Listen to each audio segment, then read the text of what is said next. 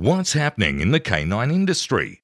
For all the latest news, views, and expert opinions, stay right here for the Canine Paradigm. You'll hear from industry leaders, experts, doyens of the industry, learned colleagues, movers and shakers, and the odd randy guest. Get the latest insights and expert advice from both here and abroad from the people in the know. Now, here are your hosts, Glenn Cook and Pat Stewart. And I'm Lofty Fulton, and I'm out of here. Hey, Glenn, Yes. pop quiz hot shot. Oh God, here it comes. You're walking down the street. Mm. You're in North America. Yes. You suddenly find yourself in desperate need of working dog equipment. Right. Where are you going to get it? Canine Dynamics. Canine Dynamics. Yeah. Is that where, if you were in North America, you would get all your working dog equipment? Absolutely. Without a doubt. Why? The best. All round good guy. All round good guy. Got a, Mackler Point. he spells his name with a C and not a K. Oh, he must be cool. He must be really cool. All right, next question. Yes. You're walking down the street. Same street? No. Okay. Now you're in Australia. you can find yourself in need Yep. of dog equipment. Mm-hmm. Who are you calling? Hang on a sec. Let me think about it. Is he a buffet? Actually, he's half a buffet now. Yeah. Yeah. He's the fading buffet. He's the fading buffet. Yeah. Yep. Okay, it's given it away. I call old mate Jason Furman. Yep, From Einzer Wiener. Dog it's a food. wiener. all right. All right. yep. One more question. Right. You are in Ashland, Virginia, Right. and That's you, very specific. you're walking down the street, yep. Which street? uh, any of them, A Street. Okay. And you meet a person Mm. whose dog's just being unruly. Their pet dog's causing them all kind of problems. Yep. Who are you going to refer them on to? Oh, the one and only Kindred Canine. Kindred Canine. Kindred Canine. Who runs that? Melanie Benware, Aha. the Prez. The Prez of the ISCP. Yep. The one right. and only. So you would need working dog equipment in North America. Mm-hmm. Canine Dynamics. Need any kind of dog gear in Yep. Australia. Yep. Buffet Central. Einswick Dog Quip. Yep. Need some pet dog in home. What does she call it? She calls it stay and train or play and train. Yeah, I think so. Yeah. All of that. Who are you calling? Kindred Canine. Melanie Benware. Thanks, guys. Yeah. Thank you very much for supporting the show. Love you.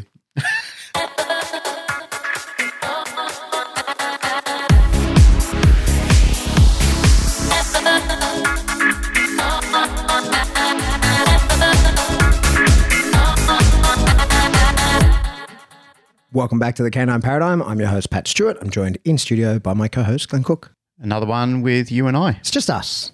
Well, it's good. You know, we've had a long, uh, String of interviews. long string of interviews. Yeah, which Yeah. has been great.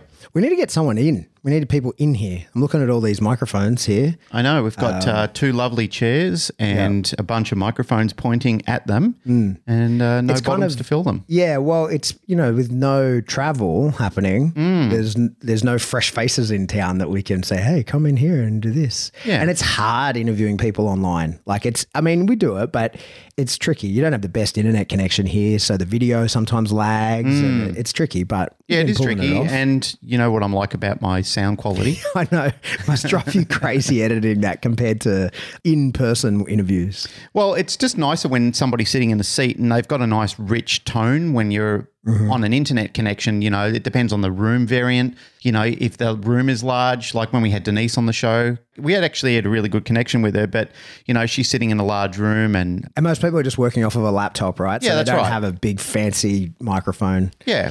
So we get the best with what we can, but it's always nicer, and it, you know, it's it's nice to have a bit of banter too when you've got someone here. Yeah, and, it's easier You know, you can sit and face to have, face. That's right. You can have a coffee and have a bit of a chat and so forth. So Yeah.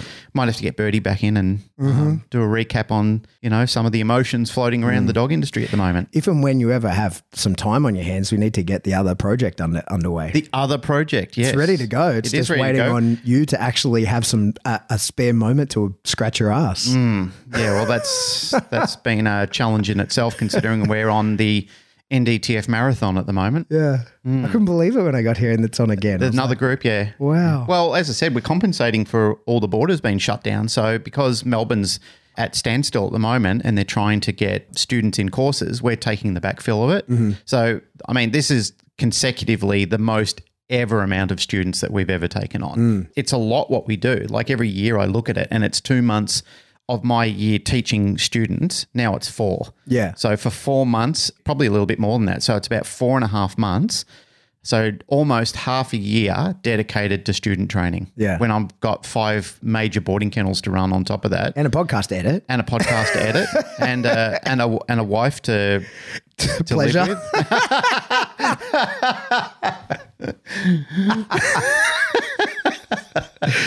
Oh, God, we better talk some dogs. Yeah. Hey, I, I had this idea, right? So this has been floating around for a little while, and it's something that I talk about quite a bit whenever I'm teaching is uh, language, right? And yeah, you pitched that in the in last week's episode. Yeah, and I- standardizing definitions I like and that it. sort of stuff. I like it. Yeah. Yeah. So what triggered me during the week? Not triggered me, but I, I thought, no, we have to talk about this. We have to sort of, you know, work through some of these standard things. Mm. This has been a build up, right? Because we did the we did an episode where we are talking about work, right, and where the dogs are suitable for the work, and then, you know, our my- well certainly my beliefs were challenged on that because you know there is no definition of work, Mm-hmm. right? So what is that? Like whatever the task you need your dog to perform, if he does it adequately, he is performing the work. And that was a challenge for me to kind of accept that because in a biting breed, I think the work is like, you know, some sort of certification. To me, it's a, a proving a test, right? And everybody has some form of test, whether you're working security or whether you're competing in sports or even military working dogs, they have to certify, right? So there is some sort of objective standard where we say, yes, that dog has met the standard. And in my opinion, that's the work, mm-hmm. right? But you know, my beliefs on that were challenged, and I have to accept that when people say my nerve bag reactive dog barks at people as they go past the house, and that's the work. The work is providing perimeter security, and he does that effectively, and I have mm-hmm. to I have to accept that, right? Like that's fine. That that is the truth. So that's what sort of brought it to the front of my mind. But then during the week, a friend and client of mine has that company, that Fur Baby Aromatherapy, Yep. right? And it's essential oils for dogs. Hmm. Now, you can't get any further from what I'm into in dog training, right? But she gave me some when she first started doing it. And I kind of jokingly was like, oh, look, essential oils, Remy, and kind of sprayed it around. And he went nuts, mm-hmm. right? He loves the fla- the smell of one of them. He, he drenches himself in it. Like when if I spray it on the floor, he like rubs himself all over it. He clearly enjoys it. Yep. Right. Now I won't speak to the behavior modification abilities of essential oils, right? Like I, I don't know anything about it. It's not something I've ever investigated. Mm-hmm.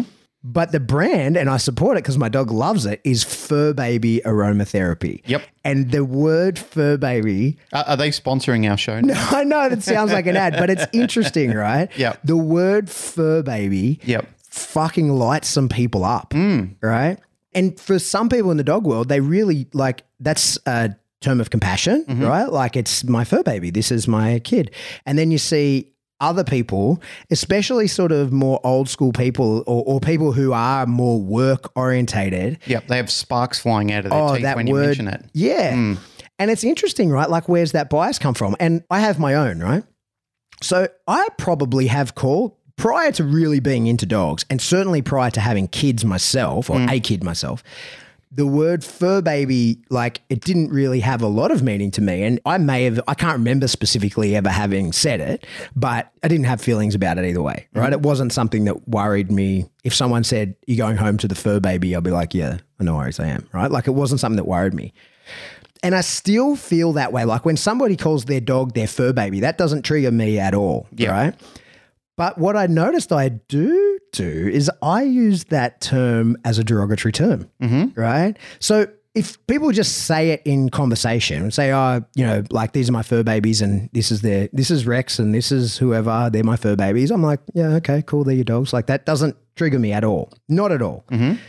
But when, you know, like you see people at a working dog event and someone turns up and loses their minds about how dare you allow dogs to display drive, we say like, "Oh, fuck off, you fur baby mummy," right? like, and that's a derogatory term that we use, right? So I use that word. Well, I accept the word in one way, Yep. right? And it doesn't trigger me at all. And I, I'm totally okay. Like you can say that anyone can call their dog their fur baby. You can call my dogs my fur babies. No, will not correct you, mm-hmm. right? I just accept it. No problem. But then I use that word as a derogatory thing. How dare you? But I so- thought you were a sensitive new age man. You even dressed like one. I'm trying to be. I'm working on myself, right? I can tell. I think that that's interesting, Mm. right? The same word in different contexts can have a really different meaning. Mm. Some people say it as a term of endearment. I say it in like, if I call you a fur baby mummy, I am trying to insult you. Yep. like, but also I accept it being said. So that's an interesting word. And there's so many others that I think it's worth us exploring Mm. and discussing, like, you know, what do we mean by this versus how could somebody else interpret that? Because I feel like language is very important because it shapes people's thoughts, right? And so you can't, I feel like it's one of those things you can't be bullied into being made to use a word in a particular way, right? Mm. Because what someone is then trying to do when they try and bully you into you must use this word in this way is they are trying to control the way that you think. Yeah, it's conformity. Yeah. Yeah, friendship through conformity. And and so you know when I teach, I I one of the first things I do at every event that I teach is I say there's four words we have to agree on, and I demand that for the next two days or three days or however long we're together, mm. you accept my definitions and use them back to me. Yep. When we're done, you do whatever you want. But if we're going to communicate effectively with each other, we need to agree on these words, right? And because we don't have, you know, I'm the one with the microphone, so I get to fucking say. But it's also measurable because we have to do the same thing for the NDTF course. The maiden speech that's given, one of them is this is what we're marking you on. We have to use this. It's NDTF approved language. Mm-hmm. Okay. After you leave here, if you're going to a club, if you're going to an event, if you're going to whatever, you don't have to use these terms, but Mm. you do to be marked. And so that's one of the issues we have in the dog world Yep. is say when you're teaching NDTF, that is a closed system. Mm-hmm. You're saying to those people on your test here, when you communicate with me, there's a series of words that we are going to use and this is their meaning. Right. And in this closed system, you must use those That's in right. order that we can communicate effectively. Exactly. I do the same thing. And as I said before, I think that when you demand someone use a particular word in a particular way, you are trying to control their thoughts, mm-hmm. right? And so For I benefit for that. well, that's right. So I totally acknowledge that Mm. because that's what I do in the classes when I teach, when I say, especially when I'm talking about the difference between correction and an aversive, right? Because I want people to understand that a correction is not aversive. Like I am trying to control your thoughts, right? Yep. I'm not trying to stop anything with a correction. I'm trying to start one thing, right? Mm. So it, it has a particular meaning and I am trying to control your thoughts. So where else does that exist that we have biases we haven't thought of? What's a word that you can think of that to you means something and you're aware though that other people use it in another way? In dog training terms or just Mm. in general? Well, we're a dog training show, but we also talk a lot of shit. So in, in, general, I suppose. Training and drive. Yeah. Okay. Mm. Godfrey Dildei died recently. Yes, he did. Yeah. Yeah. And I saw some acknowledgements to him and I think we should People who, yeah, people who think why is why is Pat saying that he has a book called Training and Drive? Yeah, well, he was the original person who published himself and Sheila Booth, who co authored the book with him. He was the original person who published and phrased the term training and drive. During his time, he was a good coach. You know, uh, he came out to Australia. I wasn't actually fortunate enough to attend his seminar at the time. I have had dialect with Godfrey before. I'd like to acknowledge his contribution into the canine community and for making people think on different paradigms as well. So thanks, Godfrey, and rest in peace, mate. Mm. Mm. So Training and Drive. Training and drive, yeah, that's an interesting concept that's been kicked around. And the word drive, Drive was on my list. I'm glad you said this. yeah, when I first sort of came into the canine community professionally with Boyd, I mean, we used the terms prey drive, defense drive, etc., etc., and there was a limited amount of them. But suddenly, all of a sudden, training and drive, the concept became popularized. It almost became a joke, and we were using it in a derogatory term because, you know, there were people that would basically say, "Oh, my dog's taking a shit and drive," um, and it was a marketing ploy for them. Yeah. You know, so there was a couple of old mates down the road that everything was doing something in drive. You know, oh, my dog's eating in drive. Now it's sleeping in drive, and that was the derogatory term that we started to use. Was everything was kicking the dog into a drive, and I'm using the in- you know the little rabbit ear fingers. So that kind of annoyed us a little bit, and I didn't actually realize at the same time that that was triggering me, but it, it was actually triggering me because I'm thinking, well, how many fucking drives are there? How many do you know of?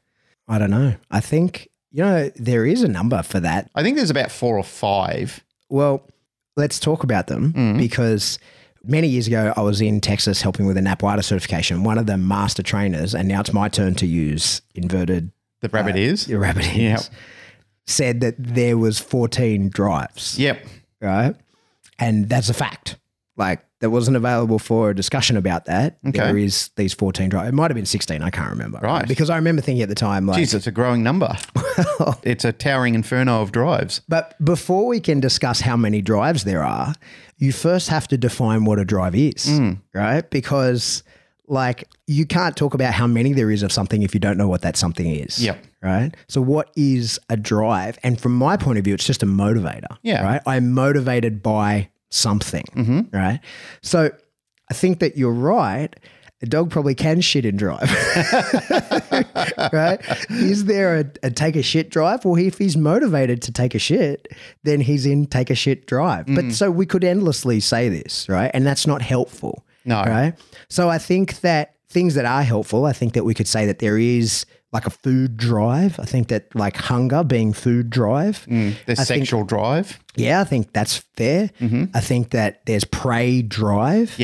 Yep. Which is commonly used. Prey and defense drive are Yeah. the two most coined and most commonly used. yeah. So defense drive. Yeah. I think as well that some dogs, you know, well, well, Play drive. Yeah, play drive. Yep. And where's the line between those, right? So prey and play. Yeah. Right. Where because if you're playing with your dog and you throw the ball as part of the play Mm. And he runs after the moving ball, did he just switch from play drive into prey drive? You know, that's an interesting one. That's been a conversation I've seen on many forums over many years because I would have argued when I was a younger trainer and a less experienced trainer and a more pig headed trainer that they are one in the same. Hmm. But I don't believe they are. I think prey drive is more about intent, where play drive is more about the involvement of a game. Sure. So in play drive, Mm. there is no outcome other than to win the game. Right. Where in prey drive, Yeah. it would be to Chase, kill, and cons- eat ultimately consume. if possible. right. Yeah. You know, that's interesting and we can have that conversation. Mm. But having a really narrow definition of those two things, how helpful is that? Right? Like where does that come into play? Where are we going to use that? Mm. Where where are we going to aside from being dickheads standing on the side of the field like with our hands on our beer bellies talking about what somebody else on the field is doing and going, "I'll see that. That was play drive." Right? Like Like two old uncles. yeah. Aside from that, which is fucking useless. yeah. What good is distinguishing those things? I think in schooling, take for example the NDTF, if you're teaching future trainers what to look for, like if they're categorizing the mood or the mind frame of a dog, I think it's useful there. Okay, so for future generations, absolutely. But I mean, you're right. If you're sitting on the uh, on the side of a field nitpicking at somebody out on a competition field, that's big. like talking deal. semantics like that is where I mean it's probably not that helpful in that moment. You know, the other one, so as I'm talking about that, I'm thinking, well, we can define it. It does end up working out in closed circles because you and I would never argue over whether a dog is in drive or not. Right? That's very observable. We Mm. Yeah, would both and and even though we might disagree at the the very pointy end of which drives a dog is in and how many there are and blah blah blah. I don't think that if you were to show us a video, Mm. right? If you were to do a, a blind test where we watch separately and score whether a dog is binarily in or out of drive, I think we would agree and totally on whether a dog is in absolutely or out of drive, right? Yeah. So, you know, those finer details of it is maybe not so helpful in the application. It's good to know, but whether it's that helpful in the application. So that Mm. it, it makes creates me, a lot of arguments. Yes, exactly. And, but and that's probably unnecessary. around it. Yeah, that's right. That's what I have seen is people spend more time arguing this than actually getting out there and training. I think that's one of the principal problems is Mm. the amount of arguing and you know like I've been in these sort of discussions before and people say well we're not arguing we're debating Mm. you know and I said well you're spending more time debating than you're actually out there physically solving it Yeah. you know so why not get into the pragmatic side then it's conclusive Mm-hmm. So another drive that Mm-hmm. I think exists is pack drive. yep Right? So you would agree that pack Yeah, drive yeah. is a drive? I wouldn't have years ago, but I do agree that Okay. So now this is where it gets murky. So we're watching a dog work, and whether he's working for food, toys, biting, whether he really is being truly aggressive to the decoy. Yep. So we've just talked there food drive, play drive, prey drive, defense drive, right? And he's working in all of those. We'd agree. And like I said, we could watch videos independently and say that is a dog in drive and that is not. Yep. Now imagine fur baby and its mummy uh, sitting in the field and they're just having a wonderful cup of tea together. And the mummy gets up and moves five meters away. And the fur baby gets up and also moves those five meters, despite being very comfortable and happy where it was, mm-hmm. moves to stay, you know, the distance that it was from the fur baby mummy. Yep. That's pack drive. So is that dog in drive? Well, it's driven to do something, yeah. So driven this to is- change its objective. It's also it could be lacking confidence. There's a lot of reasons why that could have happened. Okay, it's a, we know the background of the dog. It's the best dog ever. Yeah. right. It's totally confident. Mm. Just it is very pack driven. Likes the company of others. Right. Yeah. It wants to be included in. You know, it's very affiliative. Right. My definition around pack drive, and I could be wrong in this, but my definition around pack drive is when I watch documentaries of wolves hunting together. Mm-hmm. You know, like the communication, the effectiveness of the pack hunting. And people could say, oh, that's hunt drive or that's prey drive or mm-hmm. it's this. And they'd probably be right. Yeah. But I also call that pack drive as well when I'm watching a pack of wolves communicating effectively and using a strategy to bring down a larger mm-hmm. prey object. Yeah, I agree with that for Yeah. sure. Yeah. Yeah. That's always been my definition of it, but I'm happy to be proven wrong. Yeah. So, like, sometimes I think, you know, I was helping someone out just recently where they have a dog that, interesting case, right? In that it is quite happy home alone, Yep. right? So it doesn't have separation anxiety, can go out on a walk with any member of the family. That's all fine. Yep. If two members of the family go on a walk and separate, the dog loses its mind. Yep. Right. And if you were to observe that, you would go, like, that dog is a nervous wreck. I've observed it, right? They've sent me video of it in the wild, right? Mm-hmm. Like doing it naturally, and I've seen it for real up close, right? Just That seeing, sounds like FOMO to me. well, what drive is that? Because Yeah. the dog is fucking in drive, I can tell you. It loses its mind, Yeah. right? Because Ladybug does that. She gets FOMO big time and destroys her beds when she can hear the other dogs having a lot of fun and she's missing out. Yeah, so Yeah. so I would definitely call that FOMO, but this is a dog that just when it's home home alone is fine. Yep. Right? So it's not a separation anxiety issue. The dog knows how to be alone. Yep. People can go out individually from the house, that's fine. And the dog can be walked by individuals in the house, any one of them, that's fine. Yep. Right? But if two people leave or more and they separate by any measure, I'm talking a couple of meters, the dog loses its mind, Mm-hmm. right? And goes to water. So what fucking drive is that? Like, so it's interesting. Now we're working through it, and, and they're improving it, and and we'll rectify the issue, right?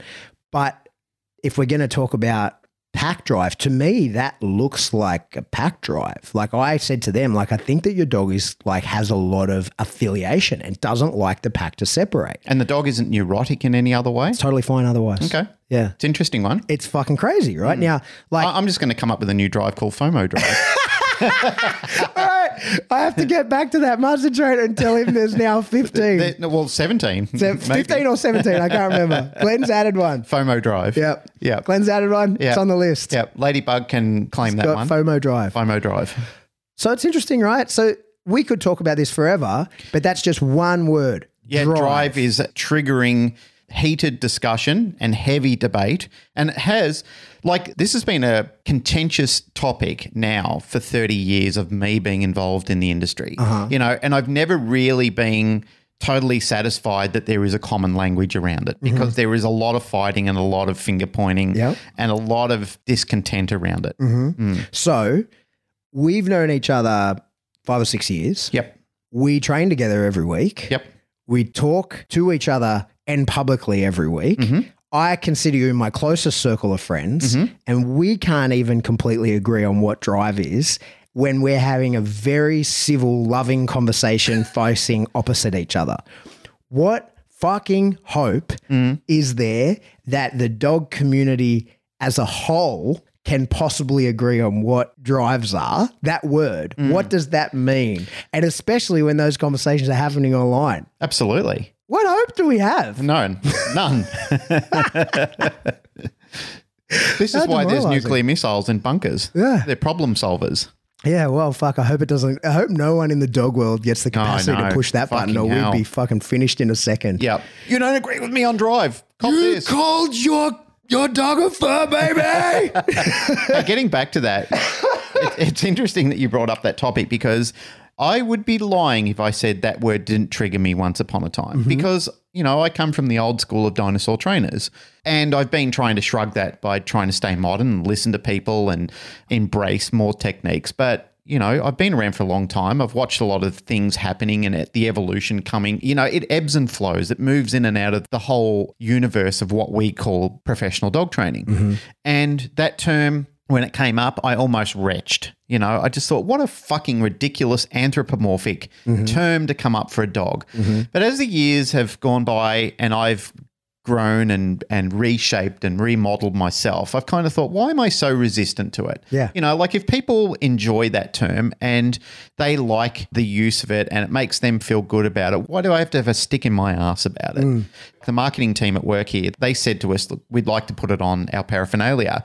And I could feel, I could feel, you know, Started rising from the toes up, Well, you- like you a know how- boiling feeling. You know how Bruce Banner just erupts and turns into the Hulk? Yeah. You know, I could feel that happening. Like I could feel my Hulk, you know, like pressing against my skin. I thought, fuck. Yeah. Again, then I thought, why am I having this bias? Yeah. You know, what's the problem? And I said, sure, go for it. Mm-hmm. And it did anger a few people. Like a few people that came in to drop their dogs off, they kind of looked at it and said, oh, what do you got that on there for? But the overwhelming majority of people loved it. yeah, yeah. And that's the thing about making people feel inclusive and included. I know people don't like that term, but fuck them. they don't have to use it. And that's the point for me is I don't use it on my own things. I don't call my dogs fur babies, but if you want to call your dog a fur baby, well, go right ahead and do it. Yeah. So, but this is the issue because you know maybe we we need a Jamie to fact check this. But if you look up the Oxford Dictionary, Hmm. I doubt you're going to find the word fur baby in there, right? So it doesn't have a specific meaning. It's a cutesy wootsy term. That's you know, right, Like it's it's one of those kissy wissy But so puppy what it means to you is not necessarily what it means to someone else. And like I say, I will accept others using it in one way. That's fine. And I'm totally down with it. Yeah. And it doesn't upset me at all. But I will still use that same term as a derogatory term. I'll say, fuck off, you fur baby mummy, right? When people try and tell, when they don't understand the aspect of like drives, right? When they think that a dog, you know, shouldn't ever be uh, made to work or, you know, like a dog that's outside in the rain, right? Like, oh, that's the worst thing in the world. And it's like, well, I'm out here training him, right? Like, mm-hmm. that's, I can accept this. Yeah. That's someone I would call a fur baby mummy, mm-hmm. right? But I also, I totally accept that word for people using it and, and it doesn't worry me at all. So there is no definition. It is, it has the connotation that you give it. Yep. And some people give it like a really horrible connotation. Like Yep. you are fucking up your dog by calling it a fur baby. Mm. It's like it doesn't know what it's been called, right? And chances are people that are calling their dog their fur baby, what they mean by that is that they genuinely love their dog with as much love as they would their a human child, right? And I think that's fair. I think a lot of people do do that. In fact, I've seen some unhealthy relationships that is what people worry about, where people do love their dog more than their child. Yep. You see, like you know, you would have seen a million times when you do in-home stuff where you go there and you're like, this is all out of whack. Like Mm. you are fucking endangering your kid because you love this dog so much and you are mistreating this dog. And that's the type of person that we then refer to as the fur baby mummy that Yeah. causes problems, right? I should say fur baby parent. Yep. I'm being very gender specific there, which I shouldn't be, but that's what happens, right? So Pet parents. that's a fine word too. Mm. So this is the next thing, right? When we when we sat opposite Dr. Cassandra Andre and she said the word pet parent over and over and over, and both of us said, "Fuck, that's a good word. Mm-hmm. We're going to use that, right? Because that is somewhere in between where we go like, you're not a dog owner because a lot of people don't want to think of themselves as owning another animal, yeah, right? Although you do, it is property, right? and you bought it. yeah. Yeah. So, but they don't want to think of it that way because that feels like a Slavery Yeah, it and- does, right? Mm. So, and that's fair. You don't want to think about it that way. Mm. But then they don't want to be put into the category of I'm fucking up this dog and anthropomorphizing it, which has that fur baby connotation. So, pet parent is maybe a nice, fair word that fits in the middle, and mm. we agreed on that. Yep. Right. Yeah, I don't mind. The word pet parent sits better with me than fur baby. Yeah, okay. But pet parent describes a person. Fur baby describes the dog. So as a pet parent, Mm-hmm. can I then have a fur baby? Is that allowed? Did you give birth to it? But so you see, it's a weird sort of words, and people can get really triggered over them, and there is no definition. There is no, like, we have to accept the way that it's used. Like, mm. that's with words that sort of don't have a speci- specified meaning. Like, when we put a, a string of things together, we have to accept the way that it's in common usage. But in different circles, it's being used differently. Yep. Right? Because for the average person who's you know not a dog trainer at all, totally out of the dog industry, mm-hmm. to call their dog their fur baby is totally normal. Mm-hmm. Like that's a that's a hundred percent totally normal thing. It's just my fur baby. This is my my kid that's furry, Yeah. right? But for us, that's a different thing. Mm. Weird. It is weird. There's no answer. It's just a an interesting is what it is. Yeah. Yeah. Then understanding that is what has really allowed me and, and really thinking on that, right? Like I I had a, a deep session thinking about why does that trigger some people and why doesn't it trigger me? But then how do I also then use that as a derogatory term? Like mm. how does that work, right? Then I was like, shit, I'm sort of coming to terms with that. That's how other people feel when I call their dog a nervous wreck, mm-hmm. right? Because to them, the dog is not, right? Like I look at it and I go, those behaviors are coming from nerve. They're bad behaviors I don't like. Therefore, your dog is a nervous wreck, right? But they don't see that. Their behaviors that the dog maybe is displaying is what they want, mm. right? Because they, it makes them feel safe or whatever. Now, whether the dog will ever engage, and you know, that's a whole nother conversation. But from their point of view, the dog is a different thing altogether. Mm-hmm. I think that the word that is interesting that we need a better definition of, or to put some, what we need is some better like prefaces to the word is reactivity, Yep. right? Because reactivity can mean so many Absolutely. different things. Yeah. And it kind of just gets That's put a in deep well. yeah. And so mm. that kind of just gets put into like if someone says my dog is reactive. So there was a time where I'd go, okay, that's aggressive. Right. And probably an aggression stemming from a fear. That was what I would have thought. Mm-hmm. Right. And now I don't even bother. Like if someone, if I get an email from someone or a text or whatever and they say, I need help with my reactive dog, I throw out the word reactive and I go, explain to me the situation and what's happening. Right. Because reactivity has taken such a, a broad brush. It covers so many things that it's not even a helpful word to use anymore uh, alone. By itself, it doesn't it doesn't um, indicate anything to us Yep. because the dog might be losing its mind, going to kill you, and people call that, oh, he's just a bit reactive. or he might be the most friendly dog is, that's ever been on the planet mm. and just wants to get over there and hug and kiss you. And we call that reactive as well, right? And that's a really different treatment plan for those two dogs. Listening to this conversation, I'm smirking as we're doing it because it reminds me of you've probably heard this joke before, but it reminds me of this joke where this guy is walking through town with his grandson mm-hmm. and he says, You see that building over there? He said, Myself and a bunch of architects designed that building. And he said, But do you think the people in this town look at me and say, There goes Frank, the greatest architect in all of the town? And his grandson says, Wow, that's awesome, granddad walking along a bit further and he said, See those ships over there? He said, I designed that ship, that one specifically over there. Uh-huh. And he said, But do you think the people in this town look at me and say, There goes Frank, the greatest shipmaster that we've ever produced? No, of course not. And he said, But you fuck one goat. I love that joke. I love that joke too. It's been told so many different ways. But, but that, Fuck just one goat. Yep.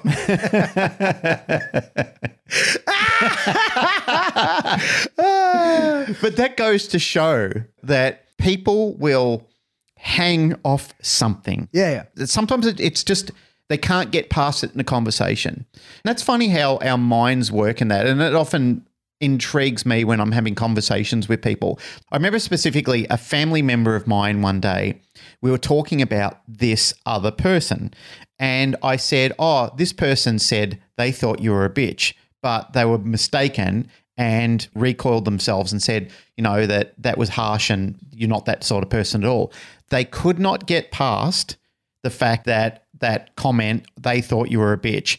Because it was basically as soon as that was said it was like oh fuck them. I the don't want blinkers went on, yeah. the blinkers went on straight away. And I said no no no no no. And then I thought ah I should never have said that. Mm. should never have said that. Because that dominated the conversation. And still to this day that's the hanging point of the conversation. Mm. and that happens a lot in dog training circles as well. To be honest I've had that same bias myself with people and I've just thought I can't get over the way that you think like that. And it's kind of crippled friendships in the past mm-hmm. where I'm sure that's happened with me before with people. People have said, oh, you know, we just agree to disagree on too many terms. There's no point in, in us staying in the same circles anymore. It's happened in so many circles of training. And that's because, as you've pointed out, there is a crisis around language, around how we interpret it, how we integrate it into our lives, the different meanings it has to different people, Yeah. um, the offense that people take to some of it, and some things that you know that I've gone through most of my life thinking, how could that be offensive? But to some people, it's it can be some of the most offensive things that you're saying to them. Yeah. And like I say, we have a lot of arguments that stem, especially in the dog world, we have a lot of arguments that stem from our choice of language. And mm. it's it may even be that we really agree on the on the terms, right? But the word the particular word that you've used has a meaning to me that I don't agree with what you're saying. Right. We see this a lot in the first force free community, right? They will always sort of talk about like aversives. Like any form of pressure is aversive, right? And yet they use it Well, like without acknowledging that. but that let let me explain like the choice of word so see my choice of word will often be pressure mm-hmm. right because i think that pressure covers things a lot more and, and like you know this is a as a person who talks so much as I do and and teaches people things, words are important. I'm really aware of that. I mm. choose the words that I the words that I use to explain things. I choose very carefully because I, as I say, I'm trying to control your thoughts and I'm trying to steer you. You've asked me to teach you something, so I'm trying to steer you towards the knowledge that I'm trying to give. So the words that I use are very important. Mm. And so, more often than not, when I'm referring to the use of any tool, I will say it's a pressure, right? And because I feel like that's a word that most people can accept.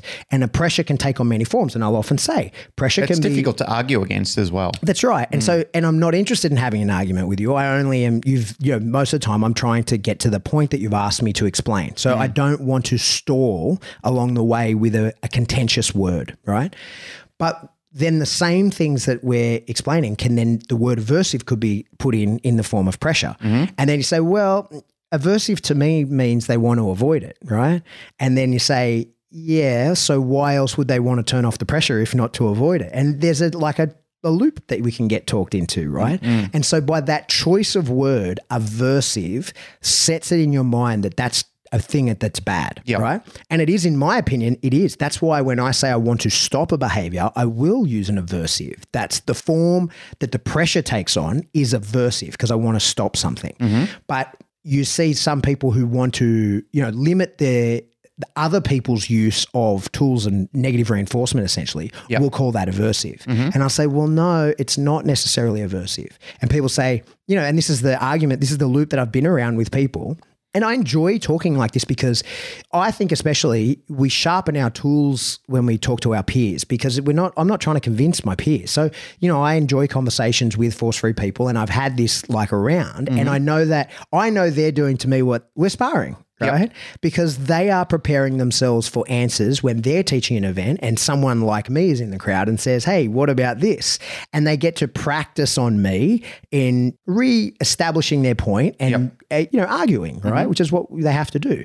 And I know they're doing that to me and I do that to them, right? Because, you know, people will ask questions and, and the better you can rehearse your answers on someone that is forgiving, you know, when you have a friend and you go like, Hey, can we pretend can we just delete those last five back and forth parts and let me start again because I fucked that up? And they go, yep, okay, like, and go. right? Whereas when you're talking to the public, you don't get that, right? Yep. So you need to rehearse, you need to sharpen that tool. You do. So, like I say, what I notice is people who I converse with that in the force for instance, they use the word aversive when they mean pressure. And it's because they are trying to control your mind into stopping you doing it because aversives don't start things. And I have then said to people, well, like, I don't consider that an aversive. That pressure I'm putting the dog under there, that's not an aversive.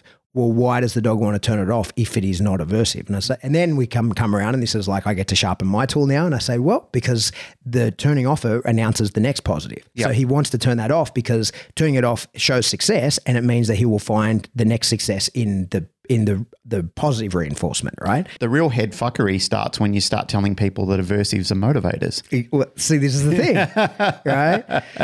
So we're never gonna completely agree. And the mm. only way that we could remove this bias of language causing arguments in dog training is to have a standardized set of definitions. And could you imagine trying to get to that? Like, first of all, who's the I think we could probably solve world peace first. I agree. Yeah, or eliminate world hunger. Yeah. Yeah. Well, that's nearly done. You know that. Is it? Yeah.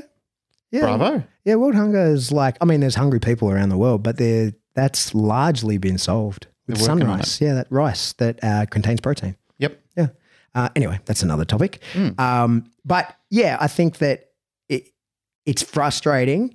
And I think that you, you just have to be careful by allowing people to manipulate the words as you understand them. Mm-hmm. But that's what's going to happen is because we are using words outside of their precise definition, or there is no precise definition for the, the things that we want to convey. Yep.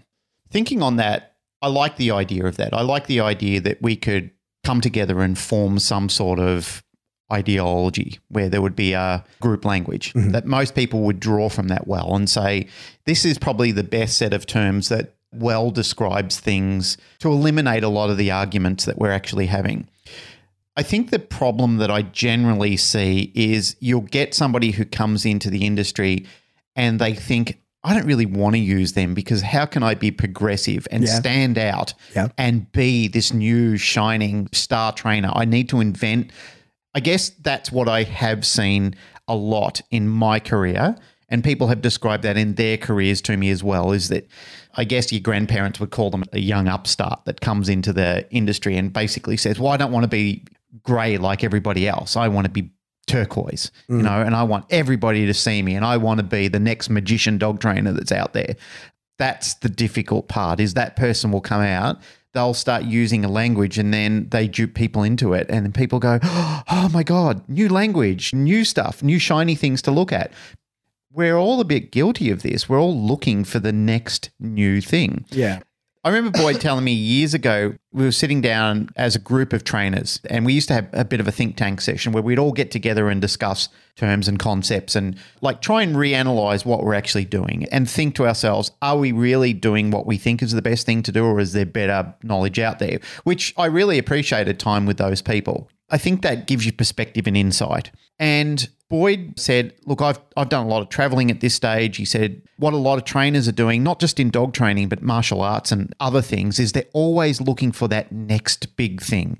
They're on this incredible pilgrimage thinking it's just over the horizon, the next big thing. And then they get there and then they're met with somewhat a bit of disappointment because they think, oh, I kind of know the majority of this, mm-hmm. and there's a little bit of gloss to it. So I need to look to the the horizon for the next big thing. And he said they never really complete their journey. They're always on this pilgrimage where they sort of come round back to the beginning and think, fuck. I've been learning this thing the whole time. He said, but what they do pick up on it is they do pick up some of those little nuances, mm-hmm. you know, those little one and two percenters that sort of, you know, they're the little fulcrums that slot nicely into the machine to make the machine run better, or it's a bit of oil that helps lubricate it and get it moving along a little bit more freer. Mm-hmm. I don't know. What are your thoughts on that? I agree. I think that sometimes when people are always looking for the next new thing, it's because they're very unhappy with what they have currently. Yeah. Or they're trying to establish themselves as different to be interesting, right? Yes. Because, like, I doubt that anybody is making any amazing breakthroughs in dog training anytime soon, right? Like, there's a lot of people training dogs at really super highly effective level, mm. and there's people doing it in extremes in particular directions, and those people like know you know they have a deep knowledge like in a very narrow channel. Yep. and so most of the new information has been found out by those people. It's disseminated by them and then it's aggregated by normal trainers who use the necessary bits from each piece right mm. I think that sometimes when people are constantly looking for their point of difference that's because they're unsatisfied with the norm Yep. and it's because maybe like they're just a face in the crowd of the norm, right? Like I was thinking when you were just talking then, like, you know, we had Denise Fenzi on last week and it was a great interview and I really enjoyed the conversation with her. Hmm. And one of the things that she said about the, you know, she's a like fits into, and I need to better use this language because it, it's not a, I usually refer to like the force free community, right? And I think that as balance trainers, we gave them that, right? Because we know that's not real. And so mm-hmm. we put that on them kind of as a derogatory term. And when you look at people like herself, they call themselves like plus R trainers, right? That's they train things with positive reinforcement. That's all they want to use, right? Now, Well, they've called themselves a lot of things. They've gone through migration of yeah. different So let me rephrase. Yeah. The ones I respect and think achieve good things, Yep. call themselves plus R trainers. Yep. Right. And so what she said about her training technique was that it needs to be kind, effective, and she doesn't use pain. And those Mm-hmm. are ethics choices. At no point in the interview did she, you know, I talked about using pressure and negative reinforcement. And she didn't tut tut at any at nothing, Yeah. right? And so that's an ethics choice, right? Yeah. Like, and what you do in training, like she at no point tried. I think also she's at a point where she's not defending herself, right? She's achieved what she's. She's achieved. happy with her. She's happy in the skin she's in. And also, you know, people can't, people want us to have plus R trainers on the show in order to have an argument. And I've told people it's not going to happen Mm. because the good trainers are that by ethics choice. And who the fuck am I to tell people what their ethics should be? Yeah. Right? Like you have, well, I was about to say you have a conscience. You know, you are the conscience. you have a body, right? Oh, we're getting And into so- Buddhism. yeah, but so like you have to do what's right, sits right with you, and that's fine. Like people can totally do whatever they want, and Yeah. so long as they're, I think that her method be kind and effective, that totally fits in with everything I do. Absolutely. Only I have a different definition on what kind is, right? Mm. Like I'm happy to use pressure at certain times, And right? there again lies the definitions of language E- exactly, right? But I think in or that, interpretation or definition. that's right. So I think like we could describe each other as the being this. Well, I could describe her as being the same as me. She only trains. She's always kind to the dog, and she ha- wants it to be effective. And I think I do the same, right? I think majority of us who got in this industry for all the right reasons would argue that that is exactly where we got into it. Exactly. And then it's a personal choice on what is kindness, Mm. right? Like where does that fit on the spectrum of tools that you're prepared to use and, and whatever. And the idea of me saying to someone that is effectively training a dog, you're wrong, you should do it this way. That's outrageous to me. I'm Mm. never going to say that to anybody. We could say, "Hey, that's interesting. Have you like this is how I would do that?" And maybe we can sort of have a discussion about that and maybe we could end up in the middle or we could agree to disagree. There's lots of things that could go. But the idea that I'm going to say to someone like that is a kind and effective. Yep. And let's keep that word effective as being super important in that, right? Because there's plenty of people on both sides of the spectrum, whether it be plus R people or old school yank and crank, right? Yep. There's plenty of people that will say, no, I'm kind to the dog and think they genuinely think they are, but are not effective, right? Yeah, Like and- that, yep. those people we can remove from the conversation. Yeah, I absolutely agree. But those people we can remove from the conversation. But I think that what kindness look like effective is an objective standard and we can all look at that and say you passed or failed mm. right? Like that's something we can easily do especially when people are competing in sports. We can say you passed or failed. It's as simple as that. You, you were not effective or you were you got the title. Simple right? But kindness is a spectrum mm. and that's a word that like has a definition that every is unique to everybody else. You know i try to be you know especially at the moment it's a huge part of my own daily life is i try to be as kind as i can to people in every circumstance and i think that mostly throughout my life i am but you know i'd spent a couple of years in afghanistan fucking dropping bombs on people and sometimes that was the kindest thing that could be done for those people compared to what would have happened in other circumstances so there's a spectrum to kindness mm. right like that is not a clear thing on what that is There's a term that we've used and coined frequently on the show.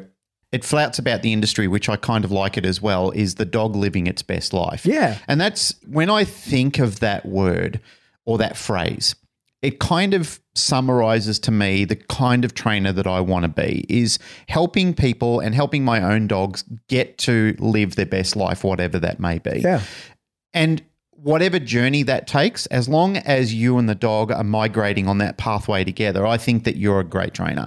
You know, I think if you can help trainers learn to be the type of trainer that helps a human and a dog live their best life together, you've made it. You've, mm. you've set out what you needed to be. If you're a competitor and you're living your best life through competition, and the dog's enjoying itself and you're enjoying itself, regardless of the tools you used, regardless of the language that you're using, regardless of anything, if you've got there, in my opinion, I think you made it. Yeah. Yeah, I agree with that. And I think that the point of the episode as I saw it was I feel like in the industry, language is important. We have a lot of different words that mm. can mean a lot of different things to people.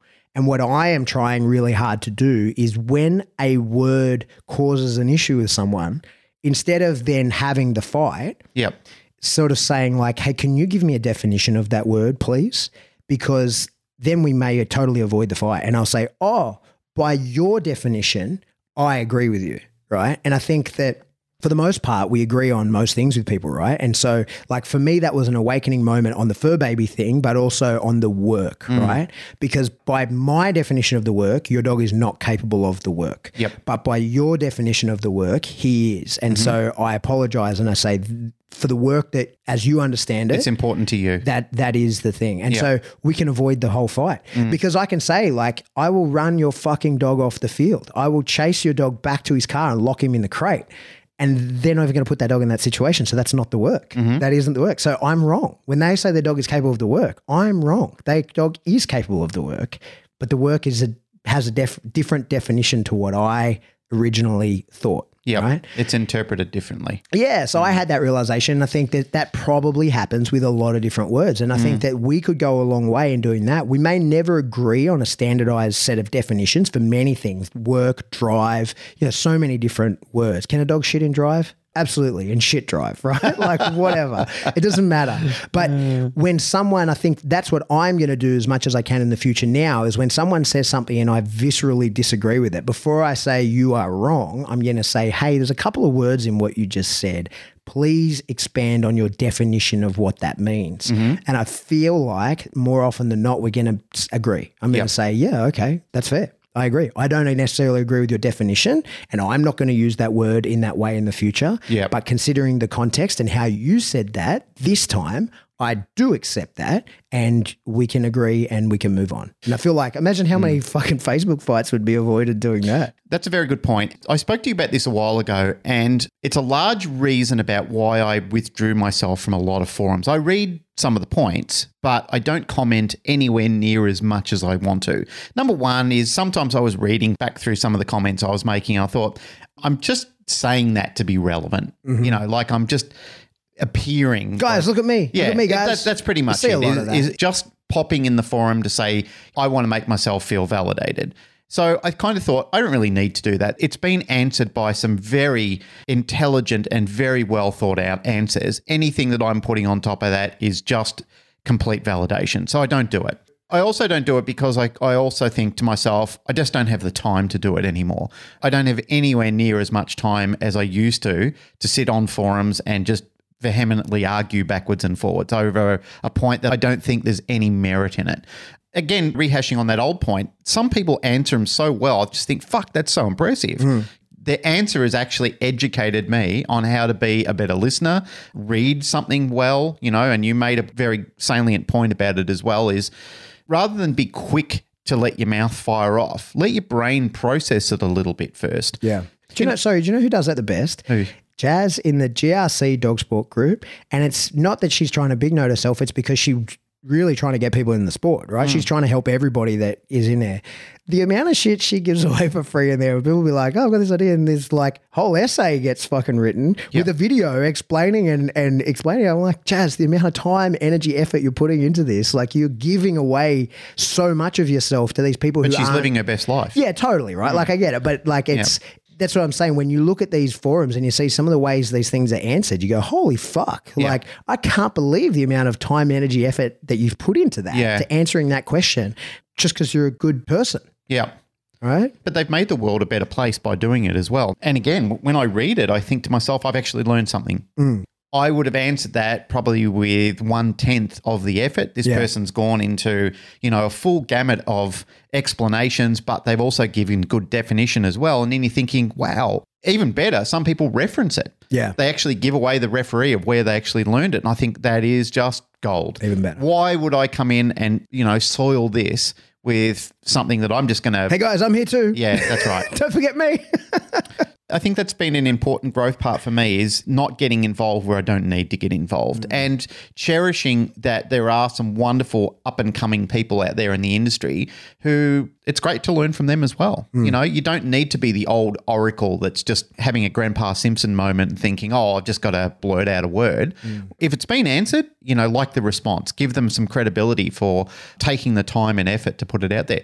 Hey, you know what? We've put this podcast out why don't we have a call to action on some terms and definitions? I mean, Yeah, is, it, is, um, it, is it possible? Yeah, You think? I think that would be a good one. I, I'm trying to minimize my Facebook time currently, but that's a post I'd like to engage with. Yeah, but again, there's going to be some great people in our community. I mean, look at the quality of people that we've got in things like the Balance Symposium and the Canine Paradigm Discussion Group. When you read some of the responses and some of the effort and see some of the things that people are doing in there, we really are spoiled for choice. Mm. You know, we really have surrounded ourselves with a great community of intelligent, provocative, and talented people. You know what might be fun to do? What's that? we could have a podcast like so instead of doing that in facebook right like if we have our discussion group and we could put you know like what's a word that has a couple of weird definitions and you put your explanation and people can read all that Yeah.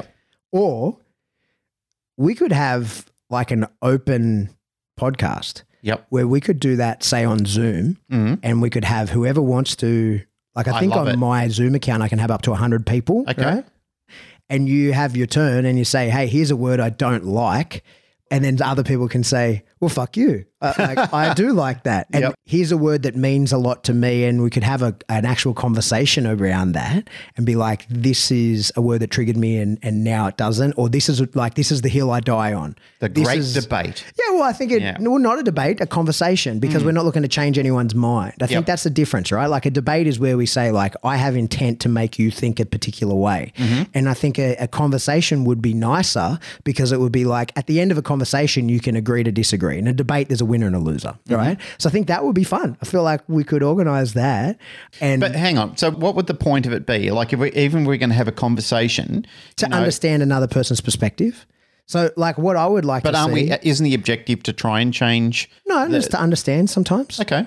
Like what I would like to see is some people get on there and say, no, like fur baby is the worst thing you can say, and everybody that says it is the devil, right? Yep. And then have a reason why. I I would love to hear why. I'm, I'm curious. I want to hear why, and and so that validate their position. yeah, and that hmm. might be very interesting for me to hear and and understand how they got to that that point of view. Because if they're gonna take the time and effort to come on and do that with us, hmm. they're a friendly person. This goes back to what I was saying before. So I like sparring with people and talking, Yep. especially when it's sparring. And like you know, when I when you fall over sparring, you don't drop the boot, hmm. right? Whereas in the real world, when you do fall when you fall over, the boot comes in. So that would be a nice environment we could create mm-hmm. where we could say like, "Hey, I'm prepared to do like this is how I feel about it," and we'd say, "Okay, have you considered this? Yes, this is how I feel. Okay, sweet.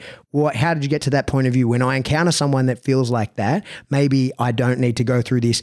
Permissive conversation that we're going to have because we're friends and we like each other, I can understand that person's point of view without having to have this because maybe they got to the same, if they feel so strongly about that word mm-hmm. the way you do, maybe they got to that same point the same way you did and you've armed me with that in the future. Okay. And I, that might be interesting. It, it might be. Or it could be a total waste of time. Mm. Both. Who knows? Yep. But I think it'd be interesting. And like uh, what I'm very interested to know is because I don't have this with many things. What's the hill someone's going to die on, right? Like wh- who are you? Like what's the thing where you go, no, fuck you. This is this, and there's no there's no left and right of arc of this. This is a narrow channel, right? Who's got some words like that? I have that. The four that I always give in that, like a direct reward versus an indirect reward, a correction versus an aversive stim, and, and I try to use those as much as I can. I try and convince people of those things because it allow only because it allows us to communicate better. And if somebody had a better set of definitions than that, I, I'd accept them. Yep. But I feel like they allow us to communicate well. Yep. Right. So what else does somebody else have where we say, nah, this is how it should be, and this is why? Mm-hmm. That'd be fun. We could include a lot of people doing that. I also just spent two hundred and seven dollars on a Zoom account that will allow me to do this. So I feel like I may as well use it. Mm. Yeah, I like the idea of that. I've been thinking about this more and more as time has gone by on the different ways and the different nuances that people train their dogs in. And more and more, I'm thinking to myself, I just don't really care about it as much as I did. The only thing that I care about is that you and the dog have clarity about what you're trying to achieve. Yeah. You know, and you're right, when you're with a student group, you need a clear set of directives and standard terms that the whole lot of you can communicate in one effective language. Otherwise, it's like French and German people trying to use their mother language to have a conversation with each other and ve- getting very frustrated in no time at all, and then warring over the fact that they're trying to say the same thing to each other, but just through an, an entirely different dialect. I mean, man, how many times have you seen that happen before? Where the one thing that has consistently frustrated me throughout my career is when I tell somebody, like a client comes to me, all right, and we've talked about this on the show till the cows come home, but a client will come to me and I'll tell them exactly what they need to do. And I said, Do you understand? They go, Yep. And then I'll go to another trainer, and the other trainer will say everything that I said in a different way of saying it, but for some reason that made more sense to them. Yeah. And I know that I've said this before. That fucking infuriates me. but I kind of think if I want people to live their best life with their dog, what's the problem? If they didn't get it from me, somehow I fucked up. You know, Yeah. somehow I didn't use The right words. the right words that made sense to them. Yeah. Even though when they read it back to me, I'm thinking, yeah, that's what I said. But maybe I didn't. Yeah. Maybe I didn't say it in a way that was more common or more available or more accessible. Maybe I was being too sciencey about it. Maybe I was trying to be too articulate and clever and really miss the point for the client. Hmm. So maybe it's on me. Yeah, and you know, like sometimes it can be hard to gauge, like especially you know, do we use a lot of metaphor when we're trying to explain things with dogs, hmm. right? Like, and, and there's a right mix, I think, between using metaphor and actual practical examples, Yeah. right? Like this is how you do it. Sometimes I think as dog trainers, certainly some people use too much metaphor, Metaphor and and, analogy. and it doesn't mm. translate, and people don't actually see what does that mean in real life, right? Yep. So there's a mix of having to do the two, mm. but then choosing the right metaphor. Like I've got five or six that you use for most things, and you kind of have to gauge the person. And if, if early on in the conversation you haven't got a gauge from, you might use the wrong one, and it mm. doesn't. And you've got five others that you could easily have used, Yeah. but you don't know them well enough to know which one it's going to be. Mm. Like there's one that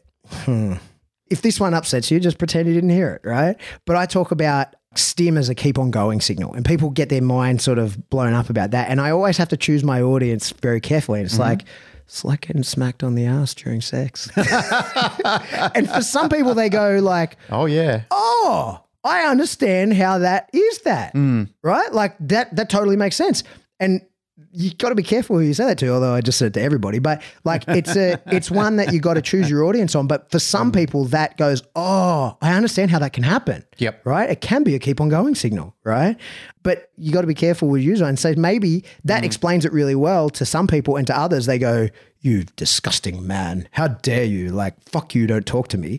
Or, they might have been wearing their like librarian outfit and I didn't know that they would understand that, so I didn't use it.